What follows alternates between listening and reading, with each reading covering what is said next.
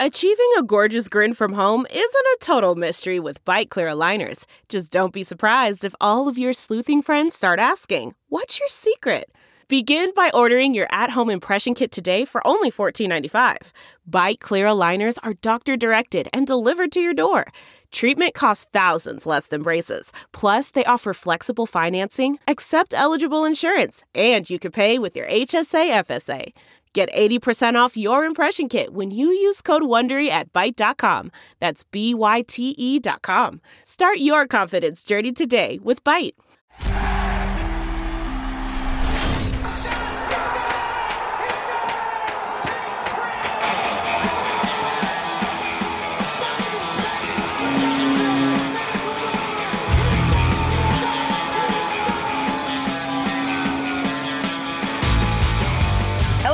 Welcome to another episode of the Flyers Talk podcast. It's brought to you by the Philadelphia Tri-State Cadillac Dealers. And of course, it's Jordan Hall and Katie Emmer joining you today. And Jordan, I'm going to let you do the honors. We have a very,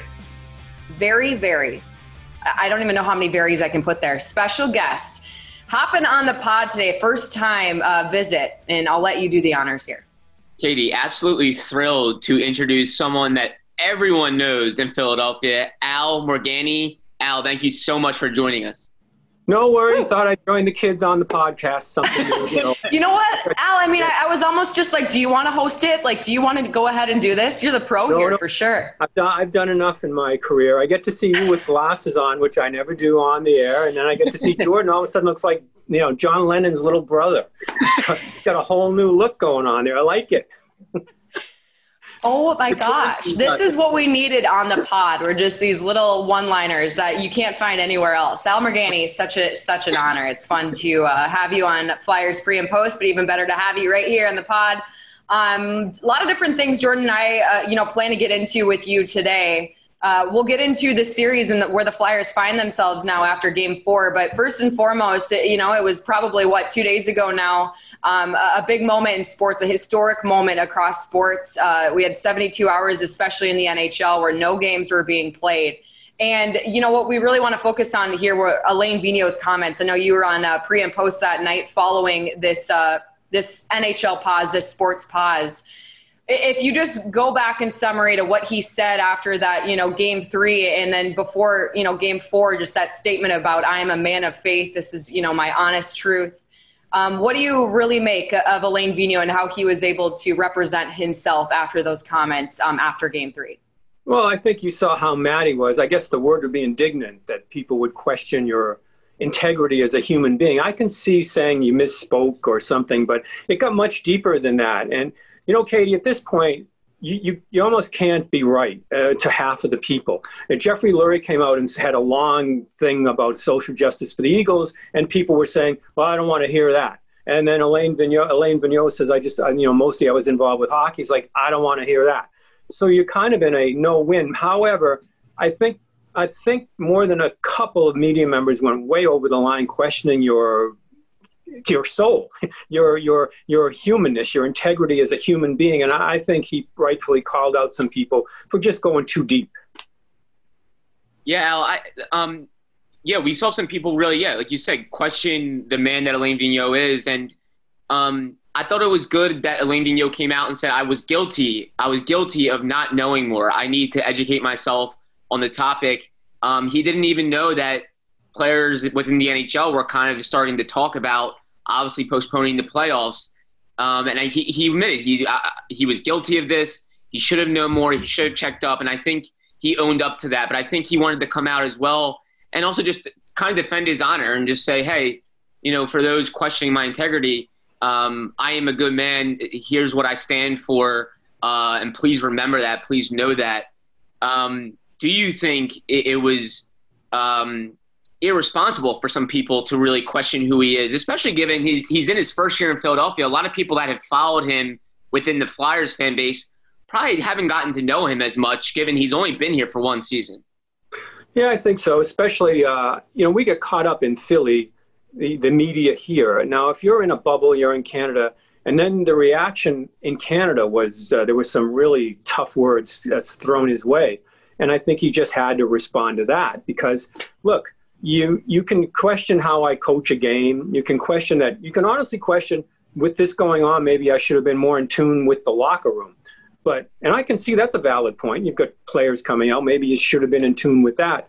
But you can't question that. I'm soulless because of this. And that's like people just get swept up. And I understand it's tough times and it's in unusual times. But there's a point where you have to just be more human about your criticism, that you can't really go at somebody's basic, are you a good person because of this? Well, you made a mistake. It doesn't mean you're the devil incarnate.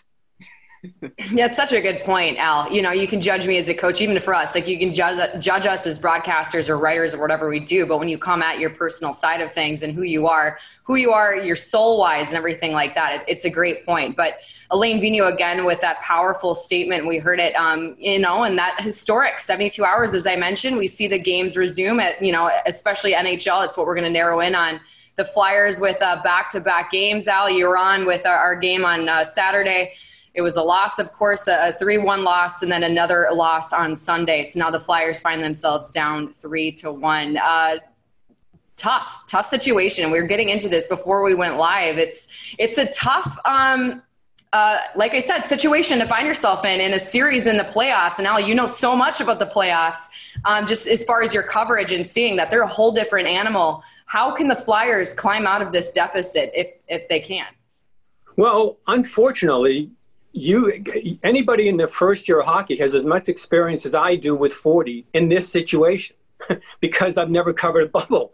And I know that in normal circumstances, the game where you eliminate a team, an elimination game, is the hardest. They come back at you with their most fierce roar. I don't know that that's going to be the case, and it's going to be interesting because we have four teams facing the same thing. If you're not buying in that we can win it all, is it worth staying in a bubble, or is it worth working hard as we can to stay in a bubble to be eliminated 2 days later? We'll have to be in here. I'm real curious about how all four teams react, specifically the Flyers. I'm real worried about where their upside is here. The Islanders played their worst game of the series, and the Flyers couldn't take advantage. And the other worrisome part was they had the Lindblom emotional package coming in that he was on the pregame skate. So you had plenty of that emotion working. You had a new goaltender, a veteran goaltender that everybody likes. You had that working. But worse than that, the mistakes that were made, again, were made by their better players, if not their best players. Niskanen, who's been a rock most of the season when he's been in there, had some terrible pinches and decisions. Provorov, who's been their guy, made some bad mistakes. We've seen Couturier throughout the playoffs make it. That's what worries me. When you say their best players, they're not scoring okay, but usually you don't make that mistake. And they couldn't overcome that. And they couldn't take advantage of the Islanders' mistakes. And the Islanders made a lot of mistakes. And then the real mark of a good team to me, and that's why the Islanders are frightening to me, their goaltender makes a big save a couple of times, and then they come back and score. And that is a very, very tough equation to beat if you're trying to beat that team in a game, never mind a playoff series. That's such a good point, Al. A lot of people are making, are huffing and puffing about the lack of goal production, obviously, from guys like Claude Giroux. Hasn't scored a goal in the playoffs. Travis Konechny hasn't scored a goal in the playoffs. Jacob Borchuk, he's scoreless in the series after a really good series against the Canadiens. A lot of people are pinpointing that, but they really have made mistakes in the back end, and that have led to odd man rushes. And those are probably just as noticeable as the lack of goals because, Al, do you believe that this series is a little closer than it may seem? Some of these games were one-goal games, tie games, and then they had maybe one or two real costly breakdowns, and all of a sudden that's the game. Some of the Flyers players believe it's a tighter series than it may look. Do you believe that's the case? If they can clean up maybe one or two mistakes, this could be a different series?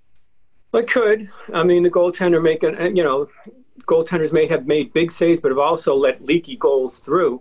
Yeah. I do think, however, in a lot of ways, it's even been more lopsided. The Flyers were within a goal, and it felt like they were down 8 when you really looked at what you have, what are the Islanders giving you? That's the problem. And when you're that close, you have to take advantage. And I really haven't seen the ability to take advantage. It's a scary thing to see an Island. I mean, the Islanders weren't that good. through the regular season. And when you know, you talked about the top players making turnovers, like, well, a guy like Bavillier for them isn't scoring as much as he had in the past, but he's not making any defensive errors. And that's where I think that's where I'm really worried. And especially I'm worried about a guy like Konechny, because you see when he gets frustrated, and it's normal. You try to just bite off more than you can chew, literally, in terms of both throwing hands or going somewhere on the ice where you shouldn't. And I think that's a risk that they're going to have to worry about. And I'm not worried about the kind of Giroux and Couturier. Giroux, for all of his faults, tends to be in the right place at the right time. But boy, I'll tell you, could they ever use him to get an early goal to feel like the weight of your weight of everything is off of everybody's shoulders? Because what people sometimes fail to understand with a team like that, everybody feels for a guy that struggled and they know is under an enormous spotlight right now. And to have him have that relief with a number of growing 25, 26 games, whatever it is, would be a relief not just for him, but literally for the entire bench. Visit your Philadelphia area Cadillac dealer today and experience the ultimate in iconic luxury. And that's a great point with Giroux. I mean, it's constant conversation about when the captain is going to, you know, contribute at least as far as scoring a goal these playoffs. And a big point to remember that we've addressed Al postgame is that it's not just Giroux. It's a variety of these different players. And Konechny, you mentioned too, the frustrations are clearly building. And I think when you look over at the Islanders, they have guys, even, you know, defensemen that are able to score. So up and down their lineup, so many different guys pitching in different ways. And that's just what seems to be their strongest suit. But back to the Flyers, after Game 3, you know, I believe it was Claude Giroux that said, you know, when we're playing our best game, we're a hard team to beat. We just have to do that for the full 60 minutes. And it has been such a thing for this team in this series. They have a good first period one game, and then the rest of the game falls apart. Or even last night, we see just how strong that second period was. And then the third period starts with the Brian Elliott turnover, and the whole game seems to fall apart in a way. They get a little, you know, extra life there at the end after Ivan Provorov's goal late in the minutes of that game. But they still just can't keep that consistent 60 minutes. What's your concern with that? Because I feel like even with the starts, Al, that was always a concern in the Montreal series, that first period. Like they're going to really have to fight here in even the first 10 minutes. And it seems like they've gotten a hold of that first period or, you know, different games, but they just can't maintain a full 60 minutes. Yeah, my concern with that, Katie, isn't so much the Flyers as the Islanders. My concern is that the Islanders, when the Flyers come out and outplay them, the Islanders don't get stung. There's an old saying in sports, you know, you don't know what you have. You have a plan till you get hit, then you don't have a plan. Well, the Islanders have a plan, get hit, and then maintain the plan. And that's the real worry, that the Islanders don't kind of fall apart when the Flyers finally put it together and come at them. The problem is the Islanders, they have a bad period, and boy, they've looked bad for stretches. They've made turnovers. The Flyers don't cash on it. But then it doesn't rattle them. They come back. That's a sign of coaching. It's a sign of veterans on the team, whatever. And that is my worry. And when I look at the last game, of all the things that happened that last game, the turnovers, what bothered me more than anything was the goalies pulled, you're in the zone, and you cannot get the puck off, basically off the boards, off the perimeter. And it's like you literally are outmanning them. And that team, they're almost zealots. It looks like they've drank the Lou Lamoriello Kool-Aid, and they sent them out there, and they're just playing like these winded up guys that just play this defensive, this smothering thing at the end. And that to me really told me something, that the Flyers they should have been rattled. It should have been chaos, and they didn't crack. Yeah, and it's. The Flyers were playing with the desperation type of hockey, and the Islanders still didn't crack. And I could not agree more, Al. That's a sign of what we can think of with this New York team. But we have seen some 3-1 series deficits be erased. Alain Vigneault's actually done it twice with the Rangers. He's erased a 3-1 series deficit 2 times. Al, do you think with Vigneault and the makeup of this team, do they have what it takes to do it, or you just think the Islanders right now are just too much? They have it. I mean, a lot will depend on goaltending. The problem with any statistic now is they don't matter, because when you go back to any 3-1, you have a chance to go home and get your home ice. And now all you're doing is going back to your room. And you're, you know, they're not that dynamic doesn't change. Like, you always hear, let's just get this, then bring it home. And, you know, we can run at them at home. We can feed off of that energy. You're not feeding off anything there. It's just you. And that's why when everybody bring up the Flyers haven't lost back-to-back games since whenever, I don't find that it relates right now. I find that it's very difficult to put anything in here except what's right in front of you, right there. So 3-1 historically means nothing to me right now because there's no history to this. This is, imagine you're behind and there's not only, some guys feed off like that and they don't want to lose on the other guy's ice and have the crowd. You know, there's nothing like that to feed off. This is a real coach's challenge to bring this in, and team leader challenge to bring this in and get this together facing these long odds. It's a far easier thing for the other side, and he's a hell of a coach, Trotz, to say, okay, let's clean this up, and if we can't go home, I don't know how good it is to go to Edmonton, but at least we're going to leave where we've been for a couple of weeks, and we get to at least look at new rooms or something like that. We get to move on. It's a real tough sell. He's going to have to be one heck of a salesman, AV.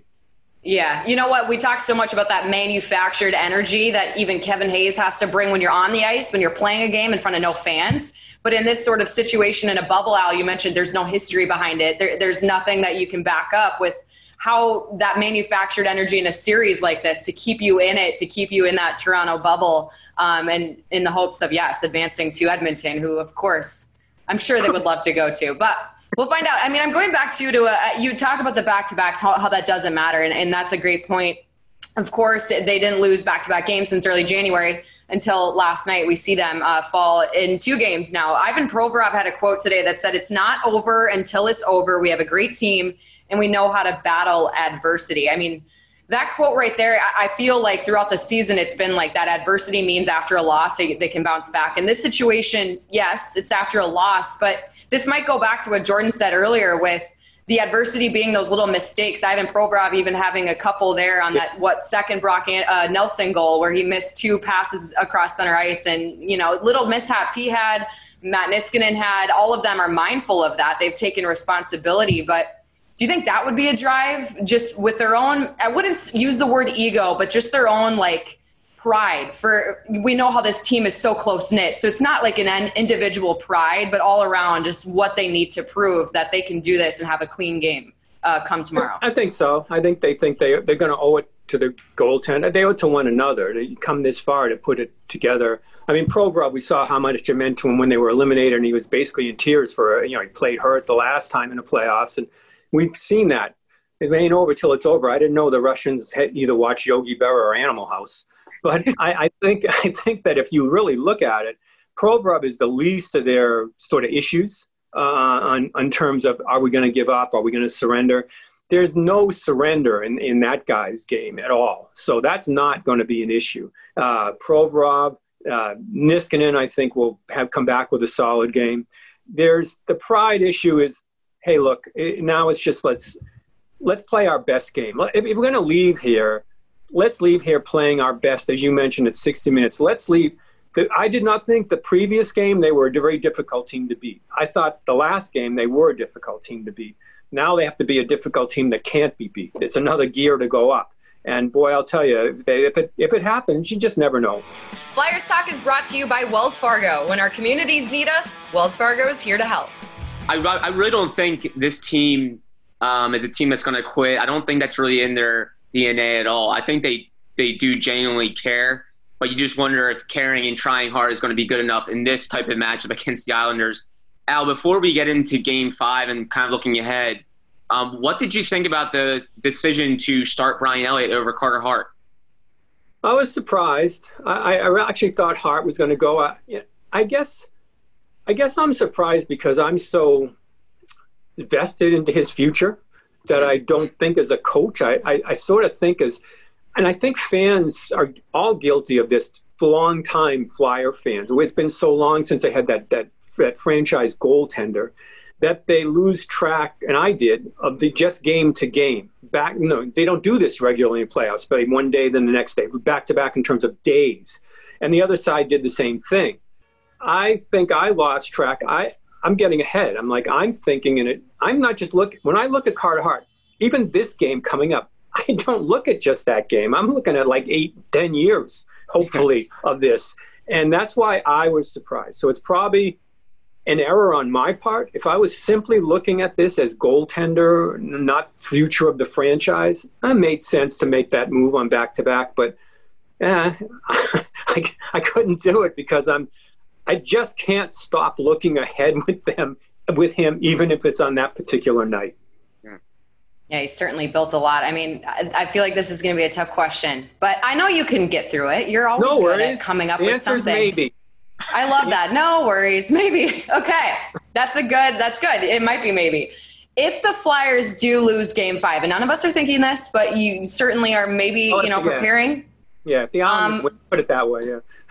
Okay. Well, if they do lose game 5, would you deem this season as a success? I would be disappointed. It wouldn't be a total failure, but a success. Man, that's a tough question. That is a tough question. You want to? I would, or do a maybe. I would say it's. No, I wouldn't say it's a success. I'd feel okay. I don't know how to judge it. I feel like this season was last year already. I'm so disassociated with what happened earlier that I'm having a hard time. Yeah. They come back, but the goaltender plays well. Yeah, there's elements of success, and they did win a playoff. Let's do this. Yeah. We're going to make it a little easier. We're going to separate the two, the regular season and the postseason. Did you find the regular season as a success? Yes, I did. And maybe we won't start the postseason. We'll talk the regular season and that round robin play and just what you saw from this team in that span. Is that a success? I like the regular season, but ultimately, if they go out in this and don't play it well in this game, it won't feel like a success to me. Yeah, I know what you mean. Because the Islanders weren't – it's not like if they lost to Tampa or Boston, and I know Boston didn't play that well, hasn't, but I would feel more, okay, that's a better side all along. I don't necessarily feel that way against the Islanders. So I guess on balance, if you made me answer, if you suddenly became the nun Katie there – that you had to have an answer, I would say, no, it's not a success. I expected them to beat the Islanders. Yeah, I think it's interesting. I think it's an interesting pickle for fans because I think right now they're very emotional and frustrated because their team's in a 3-1 deficit. Hopes had really, really been building, especially when you win your first playoff series since 2012. And I think all of a sudden you start believing and you're not just happy with winning a series. All of a sudden, you're really, truly, genuinely thinking Stanley Cup. Can this team actually get to the Stanley Cup and do something with it? And then all of a sudden, poof, you're in a 3-1 hole against a team that you thought, you could beat. It wasn't the Bruins. It wasn't the Lightning. But at the same time, I feel like once the dust settles, I'm thinking some fans will say, well, you know what? Last year was a nightmare. We have a new coach. We have a new GM. We have a new team. We won a playoff series. There's new vibes. And there's some hope for the future, too. Nate Thompson, I know, not long ago, a veteran who has played in a West final, an East final, he thinks the team's really built for multiple years. He thinks it's not just going to be a one-and-done thing.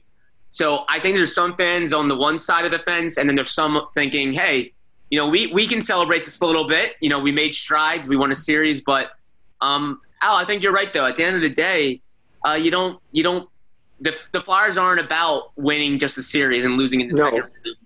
It's got to be about more. Well, and the other thing is once you come over the Walt Whitman Bridge or the Ben Franklin, whatever, the dust never settles. I hate to tell you, but the dust is always moving in Philadelphia. So there's no dust settling. Somebody's going to be upset about something. You can forget that dust settling. It ain't happening. You know what? If you say they're not going to be a success if they fall in game 5, I understand that. But there is one thing, Al, that I know Jordan and I agree with. That was a success. And no matter what, it's been you. You are. No worries. Did you like what I did there? Wasn't that thoughtful? It was. It was cool. I like your whole setup there. For those that can't see, I've got a refrigerator in the background with family. It is pictures. What it is. And I live right on Broad, so you got the the feeling of you're in the city because you can hear someone laying on their horn every 2 minutes. So that definitely is, you know, it adds more character to the setting. People should know that my nickname for you is Land O'Lakes. So Land O'Lakes has been real. And Jordan has been real. Oh, my goodness. Yeah, we'll have to do this again, Al. We'll definitely keep in touch. I mean, hey, we'll find out what happens, right, Jordan? This is going to be an interesting go about tomorrow night. Game 5, all or nothing. They're playing for their lives. Yes, Al Morgani, seriously, major thanks. I love your insight. I seriously look up to it, so really appreciate it. And your jokes and your one-liners, everything you got. It's never repeated. It's always like the most original stuff that you have to say. So because I've never had a plan in my life. Before we go though, Jordan, I need him to do one thing. Can you please say Carter Hart? Carter Hart. Good. The perfect sign-off. I can now end the podcast happy. Yes. Thank you again. I really appreciate your time, Alan. We can't wait to have you on again and hear you talk more Flyers hockey. All right, guys. Have a good one. That was wicked good, by the way. Yeah, Jordan, truly never dull moment with Al Morganti. We need to get him on here more. That's awesome. Always good insight, too. Terrific insight about, you know, his hockey mind. He's just covered this game in every capacity for so many years. And it's always interesting to hear what he has to say, especially about this current Flyers state. But before we go, I mean, we heard Al mention it there with Oscar Lindblom.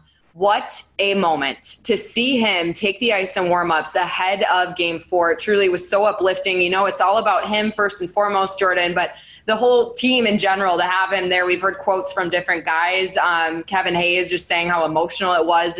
It's emotional for everybody around him, but Oscar Lindblom just getting through the strongest battle in his life and taking the ice. You can't be any more happy for him, and seeing his smile, Jordan, last night, I mean, it makes it even a better moment. It does. And, you know, we forget how cool it was to see number 23 on the ice, Lindblom on the jersey, and to see his smile. And he looked like himself. It was just so cool to see again. And, you know, you can't help but think when he was diagnosed in December, you're not so much thinking about him playing hockey again. You're just thinking about him as a human. But this meant so much to him. It meant a ton to the Flyers, but most importantly, it meant a ton to him. Just to getting back, and I think it really summed up his fight, summed up all that is in him, his character, who he is as a human and as a fighter. And to get him back on the ice, to say he warmed up before a playoff game is just astounding. And kudos to Oscar Lindblom and everyone. Just such a cool thing to see. Katie Emmer, thank you as always. Special thanks to Ben Berry, our podcast producer as well. Flyers fans, this is your latest Flyers Talk podcast brought to you by the Philadelphia Tri-State Cadillac Dealers. Wherever you get your podcast, please rate and subscribe, and we cannot wait to talk to you next time.